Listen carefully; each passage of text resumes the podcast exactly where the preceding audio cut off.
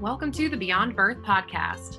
Join us each week as we take the conversation of motherhood beyond birth. I'm your co host, Liz Winters, a nutritional therapy practitioner, certified pre and postnatal coach, and mama. I'm joined by my friend and co host, Jenny Anderson, yoga teacher, full spectrum doula, and mama. Our hope is to inspire, educate, and empower women as they navigate pregnancy, postpartum, and parenthood with evidence based guidance, informative interviews, and hopefully entertaining anecdotes from our perspectives as moms, entrepreneurs, and birth professionals. While you're listening, please keep in mind that the information on this podcast is for general purposes only and should not be considered medical advice. Thanks so much for joining us.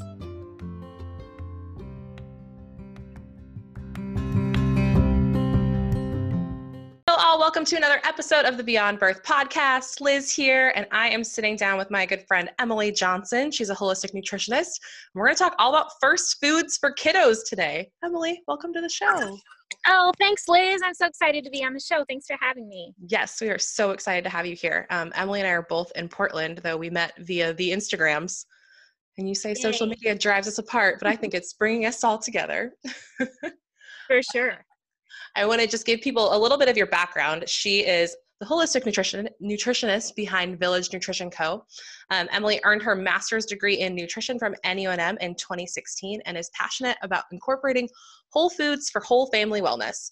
Emily specializes in pediatric nutrition, including first food introductions, which is what we're talking about today, food allergies, and picky eating habits, which I know we also had some questions about. Emily lives in Portland, Oregon with her husband, three year old daughter, one year old son, and energetic pup. She loves spending time with her family outdoors and cooking, eating, researching, and talking about food and how it nourishes us uniquely. So you can reach out to Emily to learn more about how Village Nutrition Co. can partner with your family, and we'll definitely talk about that as well. I'm just so excited you're here. Me too.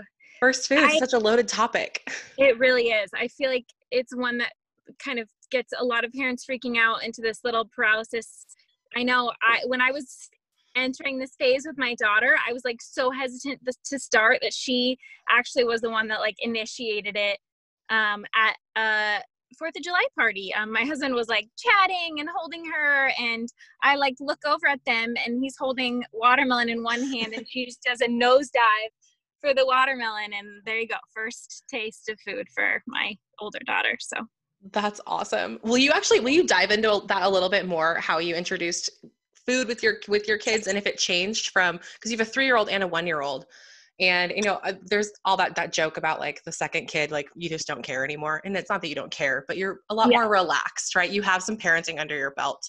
Has that impacted how you have um, done first food introductions it has yeah and definitely oh i was like night and day more relaxed. And sometimes i wonder how much like that influenced their different eating styles but the older they get i think it was more kind of their personalities that impacted their reaction to first foods but with my daughter i was fresh out of nutrition school so we actually got pregnant while i was still in school. It wasn't completely planned and so I definitely wanted to stay home with her for the first year. So I was like, I'm just going to run with this and learn as much as I can beyond what I learned at school about, you know, infant nutrition and um, kids nutrition. So that's kind of what I did. It was my little assignment and um, we had a great time. She uh, we waited till she was six months old and um, we'll touch on that a little bit more as to why we waited till then. But that was right around august for her and we kind of dove right in. Um, i was pretty apprehensive with oh like I, I feel like there's like oh what's the first thing you gave her? Like that's what everyone wants to ask is like okay what do i start with? And i think i got hung up with that too hence the fourth of july thing. Um, but honestly, after the watermelon, I feel like that kind of just lowered my guard. And then I was like, okay, this can be fun. Like, so I don't know. She took really well to it. We did um, a baby led weaning style with her, um, but she was like so cautious about it, like, and very, very neat. Like, so she liked to hold the spoon sometimes, and she liked to not always have something that was super messy, and and that's very much still her to this day. Like she would not touch her first birthday cake until I gave her a spoon. So. Oh my gosh, that's too funny. yeah. I don't want this so, all over my face. uh, she still will not even play in the sand because it's too messy for her. So.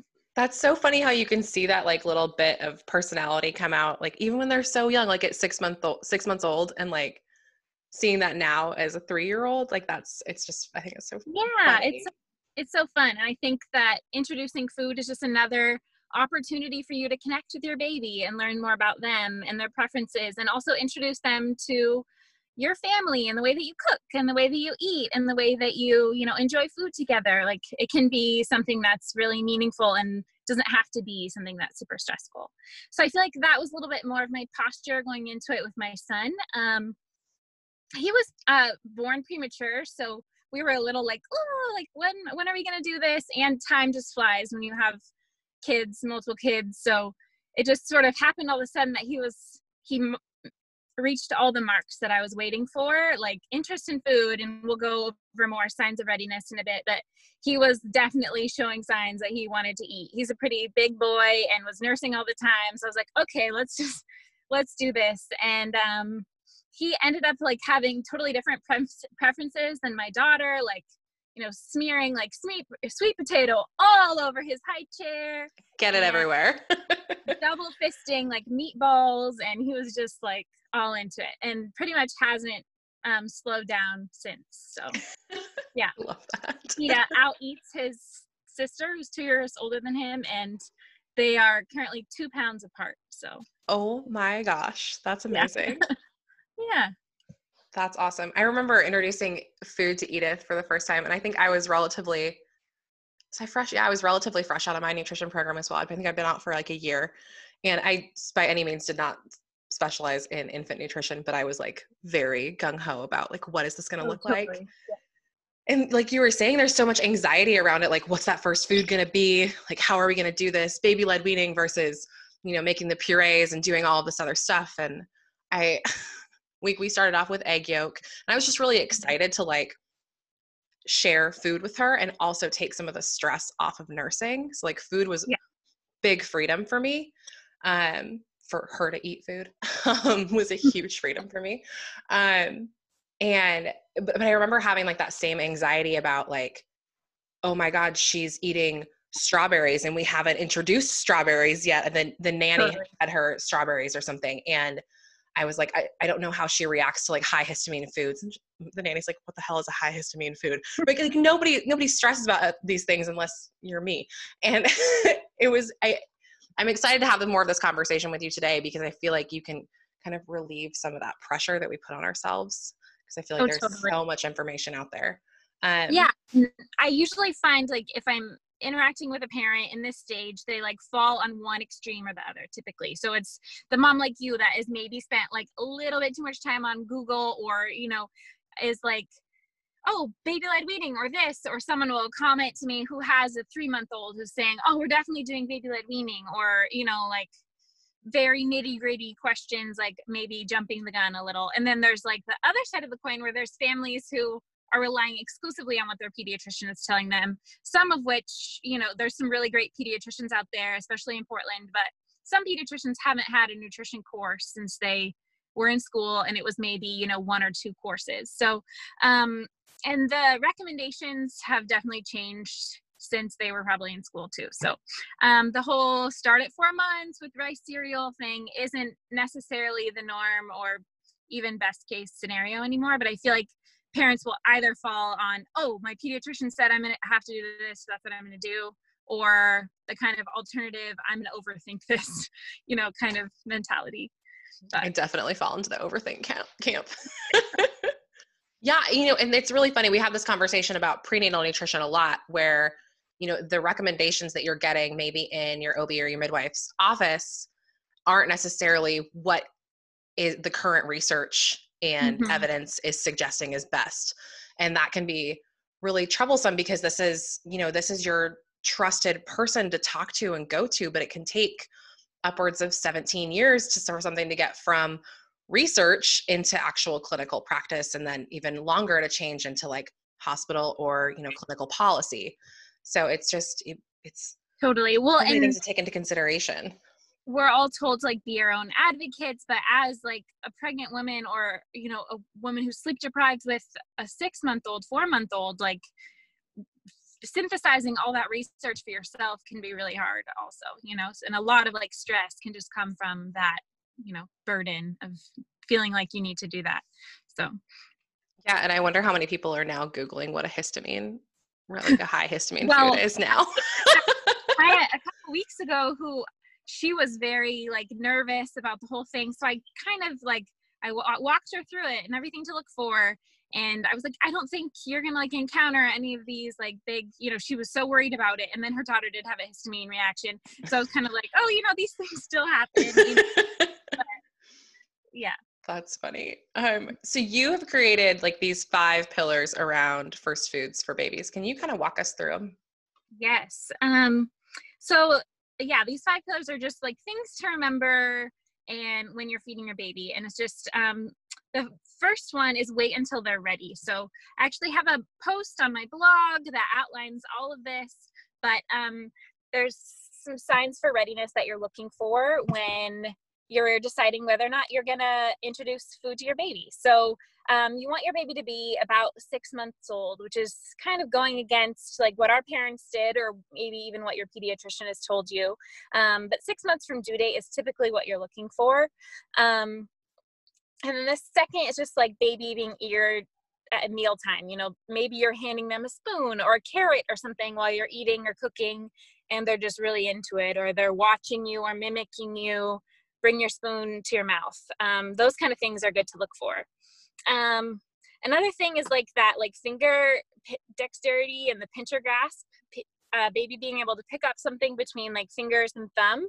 It's not required for them to like have that skill mastered, but kind of practicing that is a good thing to look for. Um, the tongue thrust reflex. So babies have this reflex that um, prior to being around six months, they have this natural inclination to spit anything out that comes into their mouth, which is, you know, valuable in a lot of ways. Um, and you're you want to see that start to taper off, um, which means they're um, getting ready to eat solid foods. And then the last, and I I always mention this one last because in my experience, it's often the last to show up, but um, being able to sit unsupported um, for like a short duration of time is really helpful. Um, it can indicate a, like digestive development and is just really great sign to look for. So if your baby isn't um, meeting all of those signs, like, and you guys are breastfeeding or formula feeding and everyone is content, like I often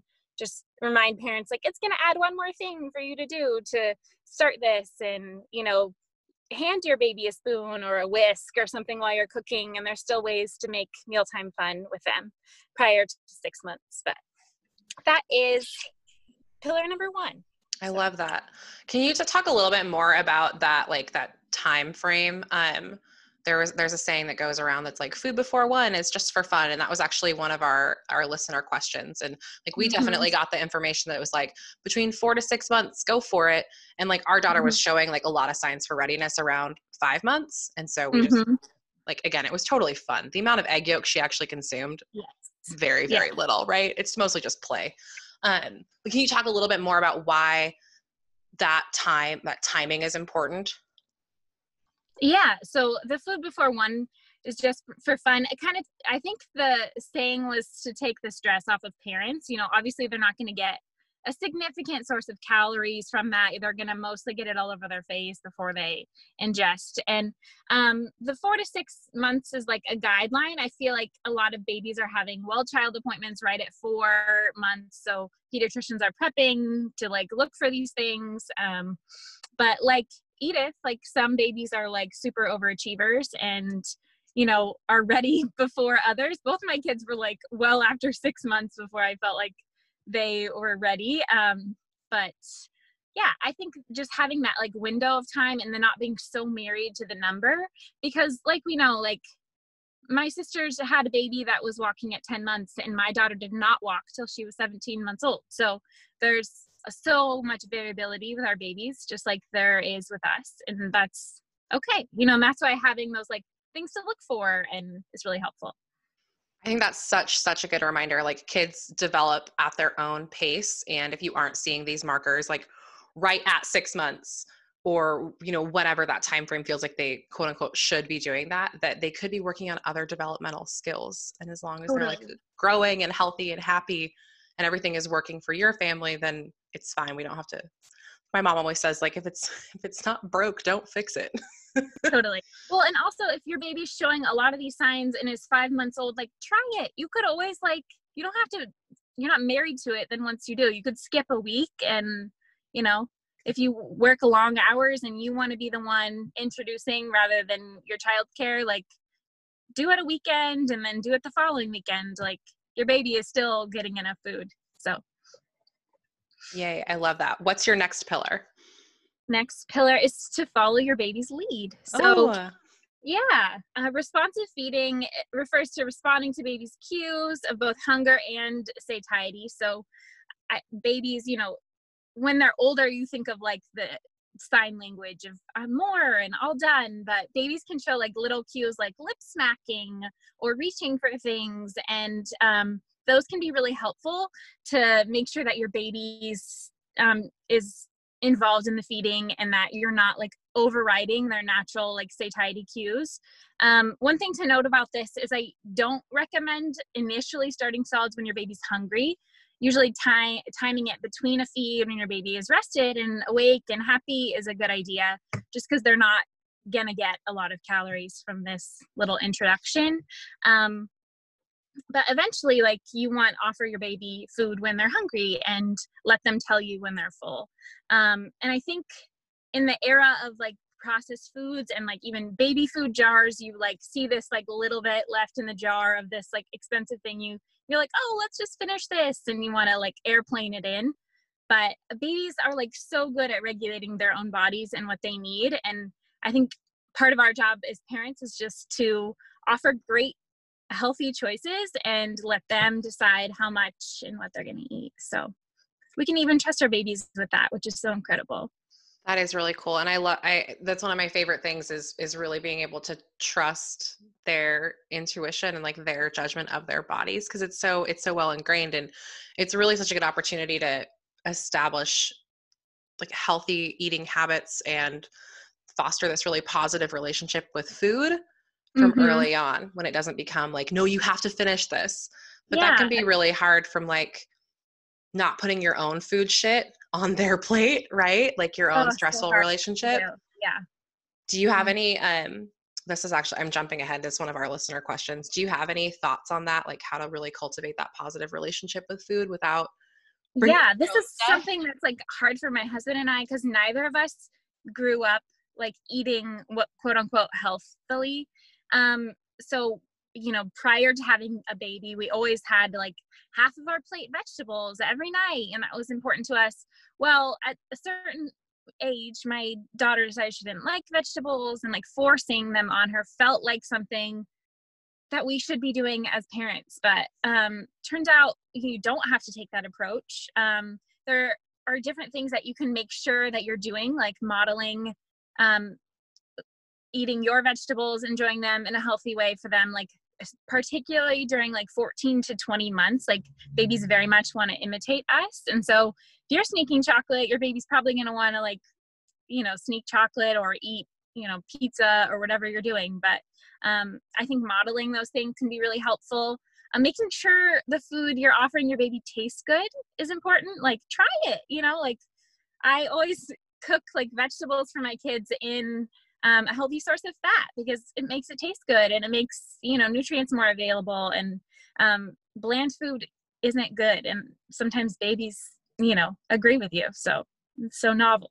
But um other things like to foster like a good relationship with food like we never we try not to use food as a bribe. We kind of teetered on the edge in the potty training years.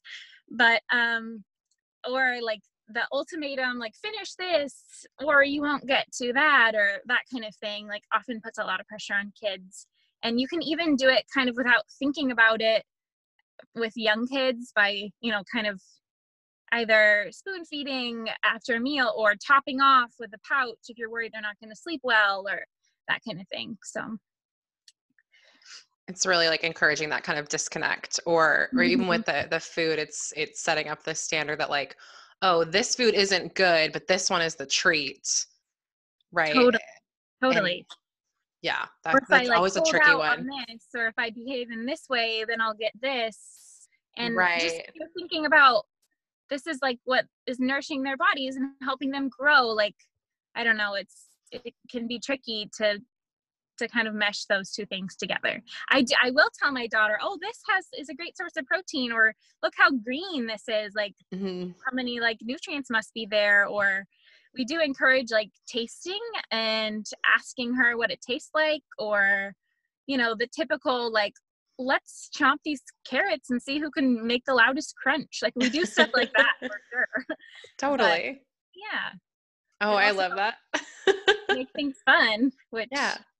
Yeah Food doesn't have to be so serious, right? We can No. enjoy our meals.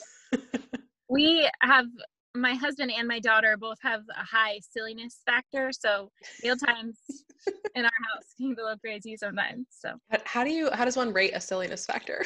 Oh, well, I'm. I think I'm just not the silliest person. I sometimes wish I was like more lighthearted. I often overthink everything and tendency towards being anxious, and they're just like everything's a joke to them, which That's I think it's good for me to be around. But Sure. yeah, Um, so first two pillars linked uh, like signs for readiness and then let baby let let baby let baby let baby lead and then what's the next one Okay, the next one is focus on nutrient density. And this is kind of the other side of the coin when you say the food before one is just for fun.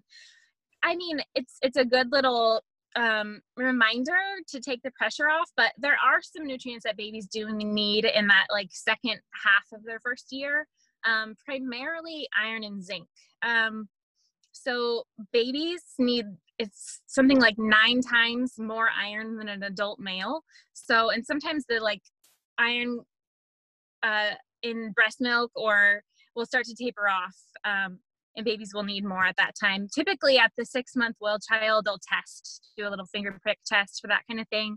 Um, but this is why um, rice cereal was put on the market, is because it was something that they could easily fortify with um, with iron. Um, I personally chose not to introduce rice cereal to my kids. Um, there are some pros and cons of rice cereal, but we opted for um, uh, more available sources of iron. So heme iron is found in meat and it's absorbed easier and um, a little easier on the gut as well. Um, I know for me, like fortified grains can often be constipating, and I was kind of worried about that effect on my kids too.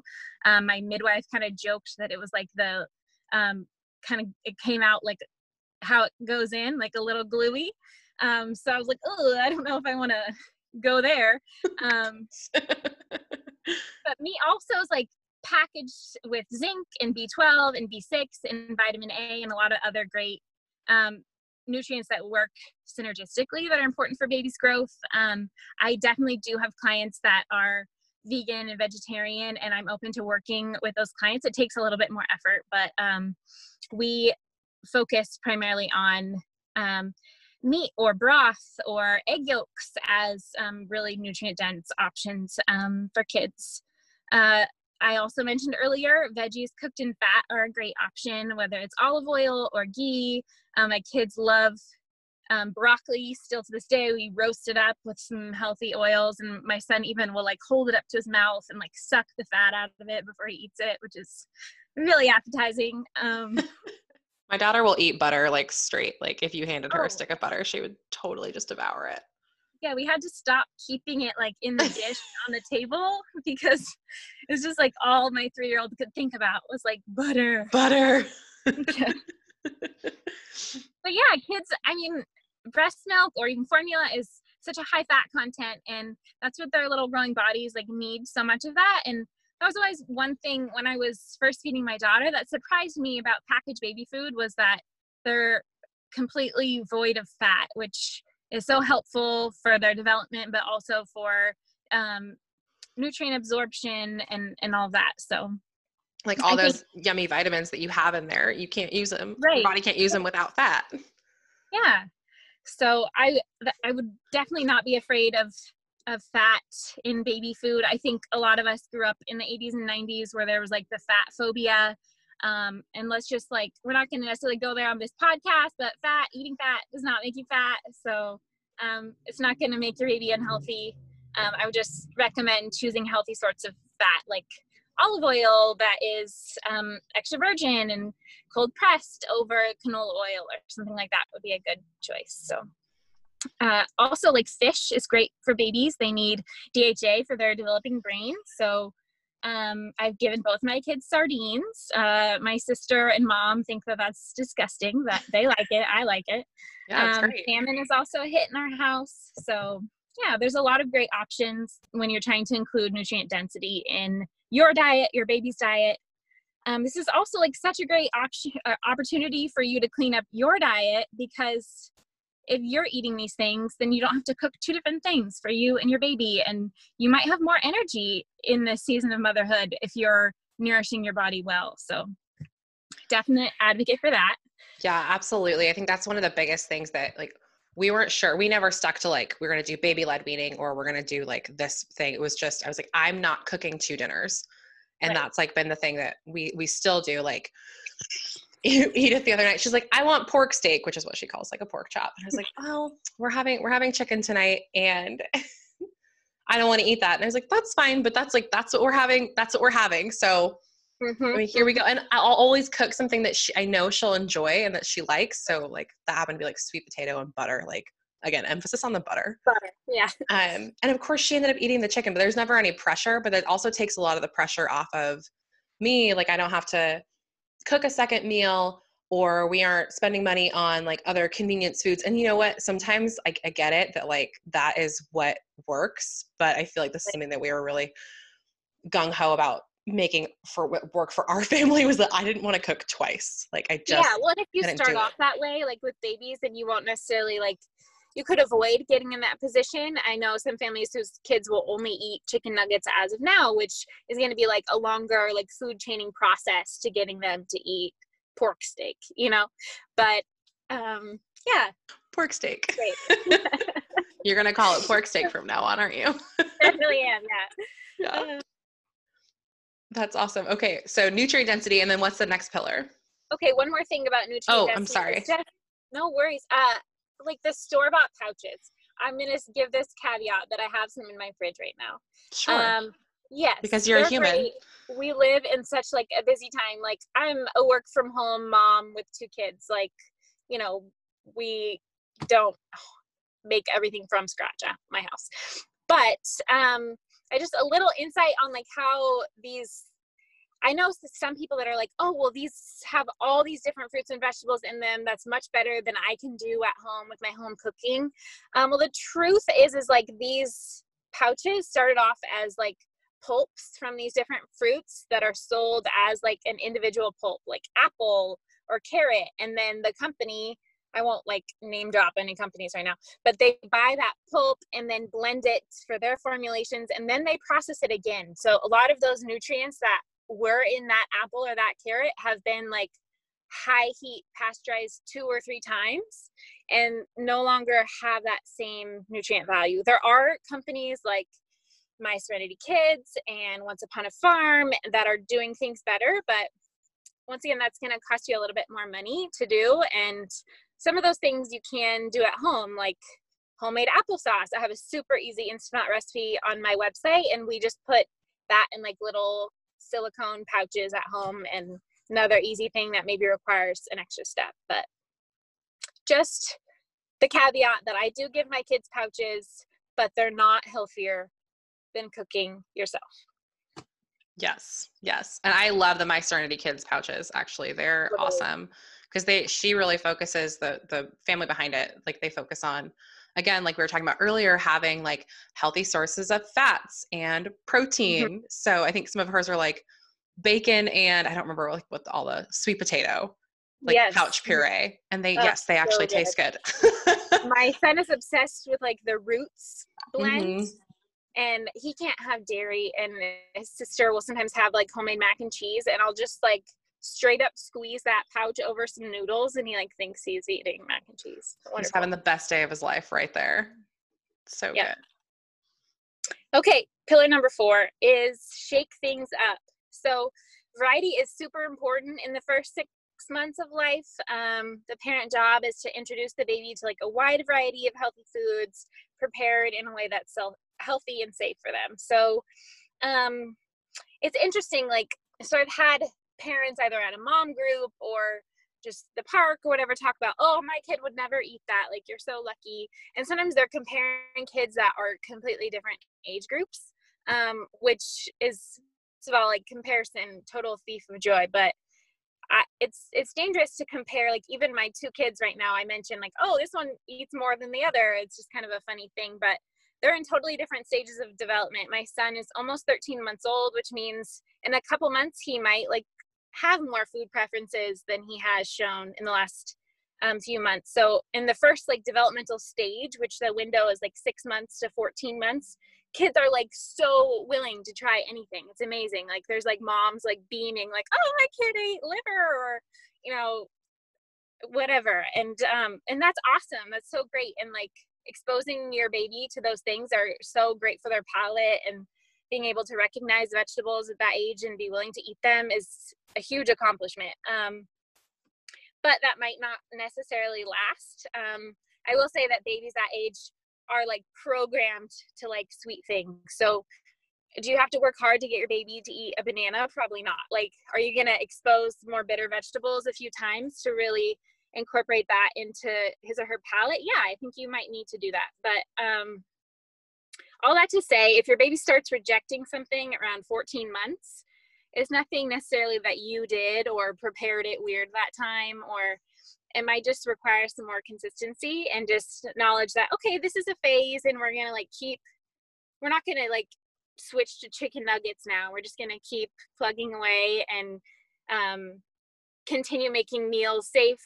and fun and family atmosphere and eat the same things together and you will come out the other side so isn't that isn't it like a developmental thing or like an evolutionary thing? Because yes. like that's at the point where they're starting to move around more, crawl more, they can get things into their mouth. And so Yeah, if you think about like a little primal baby crawling around, like around that age, like mom's finally like, Oh good, you're fine not being attached to me all the time. you don't want that kid like eating all kinds of weird stuff. So yeah.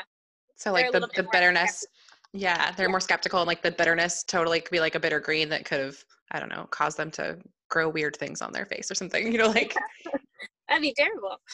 Um, be terrible. but that they refer to that as like the neophobic response, and the like peak of that is at 20 months old. So that's often when I'll get like an email from a desperate mom saying like help me. Um, and there are definitely things that you can do, and you can email me that if you'd like, um, and we'll totally work through it. But um, there is a light at the other side too if you just continue with consistency and offering healthy choices to your kids so yeah. And wouldn't it go back to like also making sure like the food tastes good, right? So yeah, yeah, try it. Like, oh yeah, this is mom doesn't like this either, or right? Yeah, like cooking it in lots of butter and some a little bit of salt, like mm-hmm.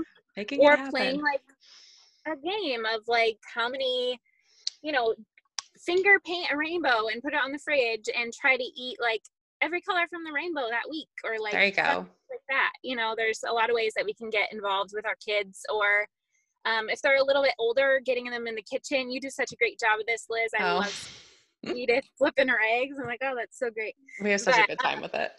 yeah super fun. Ingrid loves to bake so we just made banana bread the other day it was super fun. So that's awesome. Well, there's I feel like they're so much more likely to try something if they've had like a hand in making it. Like the the okay. amount of pride that Edith has when she's like, I made these mushrooms. Like we sauteed mushrooms together last night, and she's like, I'm gonna eat these. And it's like, yeah, you. Oh are. yeah, that's great. So. Well, and that enthusiasm will trickle down for sure. Like when Ingrid is like so amped to try something, my son is too. So um, you're just setting the stage for that too, which is great. The other piece, and we're not currently doing this because we moved recently, but is growing your own food. Um, even if it's at a community garden or like a pot in your balcony of your apartment or whatever, like kids growing their own vegetables and, and fruit is an awesome way to make them super proud and willing to eat them too. So. That's a really good point. I love that. We're excited to get Edie involved in the garden this year. We didn't really do one last year, so That will be really fun to see. Yeah, it'll be fun. Yay. What's your last pillar? Is that right? Did I count them right? Yes, you did. Oh, one more thing on the shake things up is to use spices in cooking. Um, I got this cookbook when I when Wells was a baby called Spice Spice Baby. Um, it'll be in my Amazon shop, but um, she's just really great at like incorporating oh like turmeric or curry spice or things like that. Um, I would definitely encourage you to use the spices, flavorings, types of food your family enjoys to eat, and kind of prime your baby or toddler to like those foods so they can participate in meals with you. Um, things like turmeric and ginger are also super anti-inflammatory and can be helpful for babies um, and just expands their palate to be open to those things. Your kid doesn't have to eat off the kid menu all the time everywhere you go. They might, you know, my daughter loves when we order curry from this Thai place up the street and um, yeah, it's just fun to to shake things up that way too. Okay, fifth pillar is to trust your intuition and have fun. Um, we talked about the fun piece already a little bit. Um, like, but the intuition piece is so we. It's really important to educate yourself to a certain extent about allergens and um, intolerances and like the right way to cut vegetables and serve them if you're um, taking the baby led weaning route. Um, but there's also some things that you're just going to have to get to know your baby and their preferences and like oh i you know you don't love avocado but we're going to keep offering it and you might change your mind or maybe we offered you avocado and strawberries and now you're having histamine response and your pediatrician maybe thinks it's not a big deal but we're going to kind of avoid it and try again a little later like those kind of things like when a mom comes to me saying, I think this is happening, I usually listen because that mom is so in, in tune with their babies, like every need, every cry. Um, I think that that holds a lot of weight. And so I wouldn't second guess yourself. I'd find practitioners who are willing to listen to you. Um, I have like an option for like just email support for like 25 bucks and we can chat and like make sure you feel good about everything. I love doing that and meeting people and hearing their stories. So whether it's like allergens or choking or something else that is like super scary to you, I would definitely like do your due, due diligence with research, but then trust your mama knows best because I think there's a lot of truth in it. So I love that. It's like it's so empowering because you have all of these like signs, all these pillars, and it can be like you've broken them down so well and it's like such a nice like I don't mean this as a pun, but like easy thing to digest. Um, but it is. And then I love that you're ending with this, like just trust your gut, right? Like trust your intuition yeah. because at the end of the day, like, yeah, you are the one that knows your kid best because you're the one that's spending 24 7 with them or whatever that, you know, relationship looks like, far more than like a practitioner that you see, you know, at a wellness check every four months might, you know, and they have that expertise and they can be a great tool but it doesn't mean that they're going to know exactly what's best. Yeah. That's so fascinating. We have one listener question that you you checked off so many of our listener questions with all of these pillars. I'm so glad we started with those.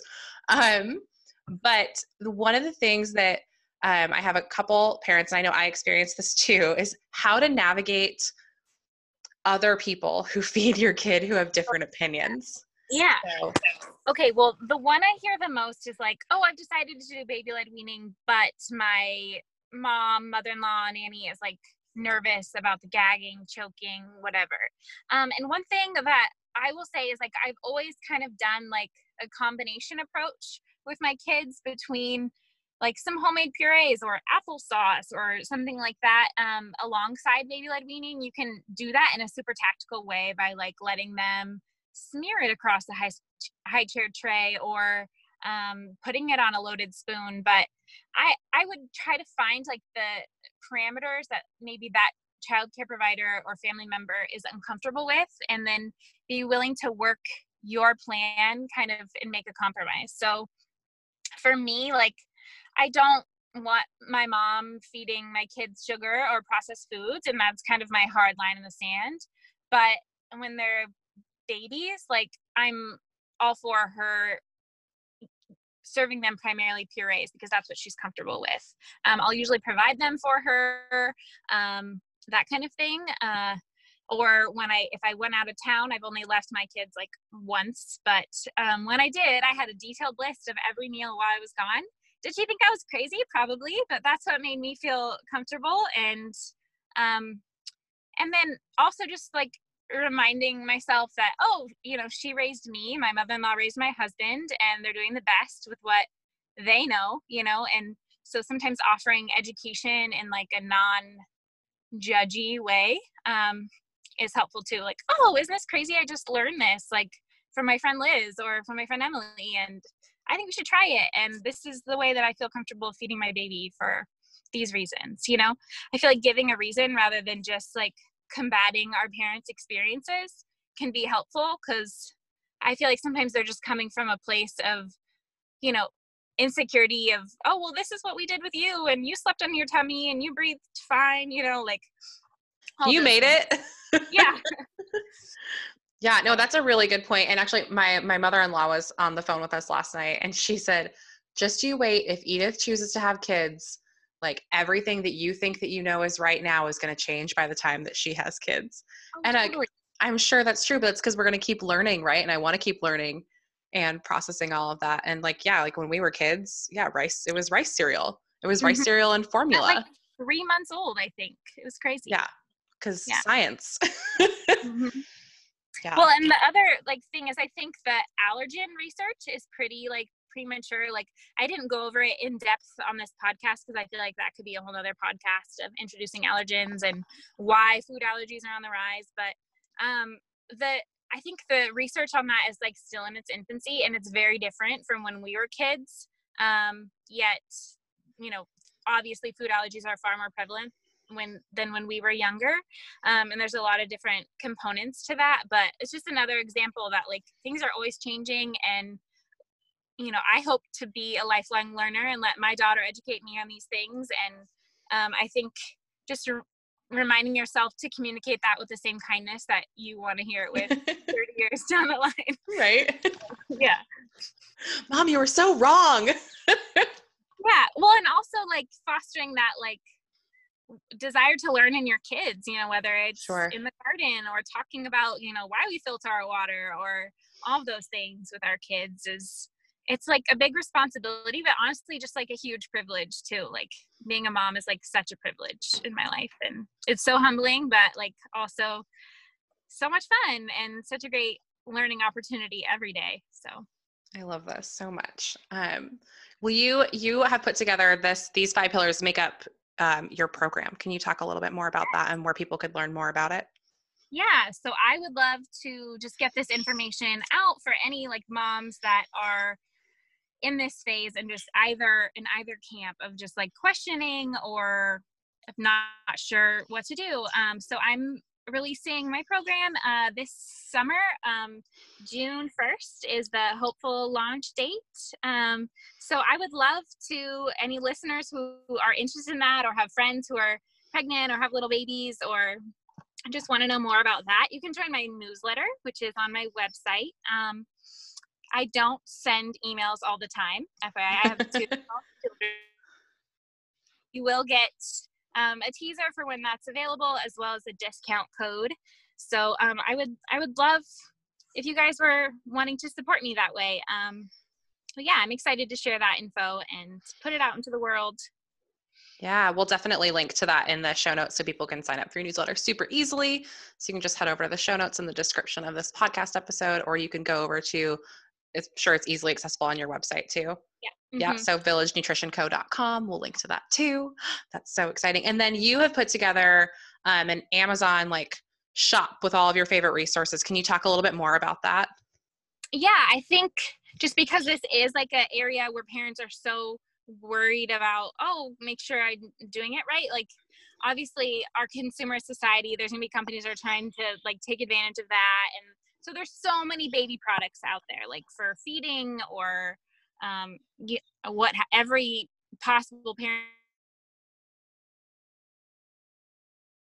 I just put together an Amazon shop of just my tried and true favorite things um, for kids and babies in the kitchen when I'm cooking or when I'm serving meals to them. Um, they're primarily plastic free just because um, trying to reduce those toxin exposures to babies is important too.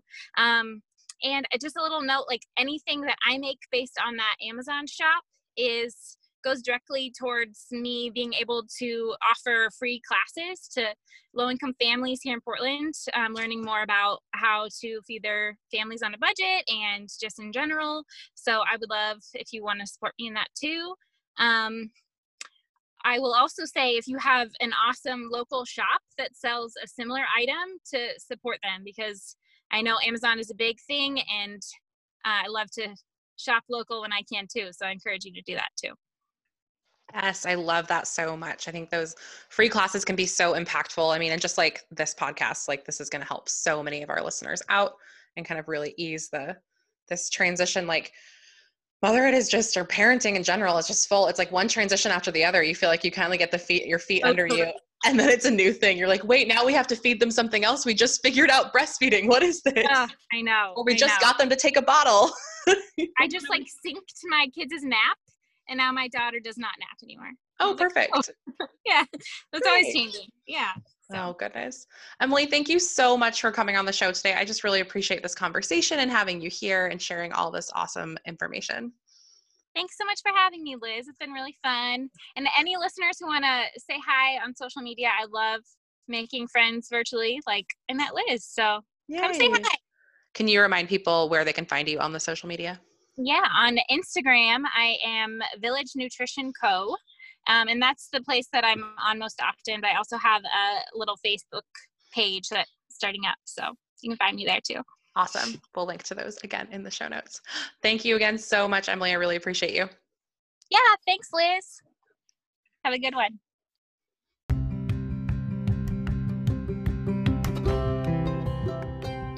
Thanks for tuning in to another episode of Beyond Birth Podcast. If you love what you're hearing, we'd be so thrilled if you'd subscribe, rate, and leave a review for our podcast wherever you enjoy listening. Until next time.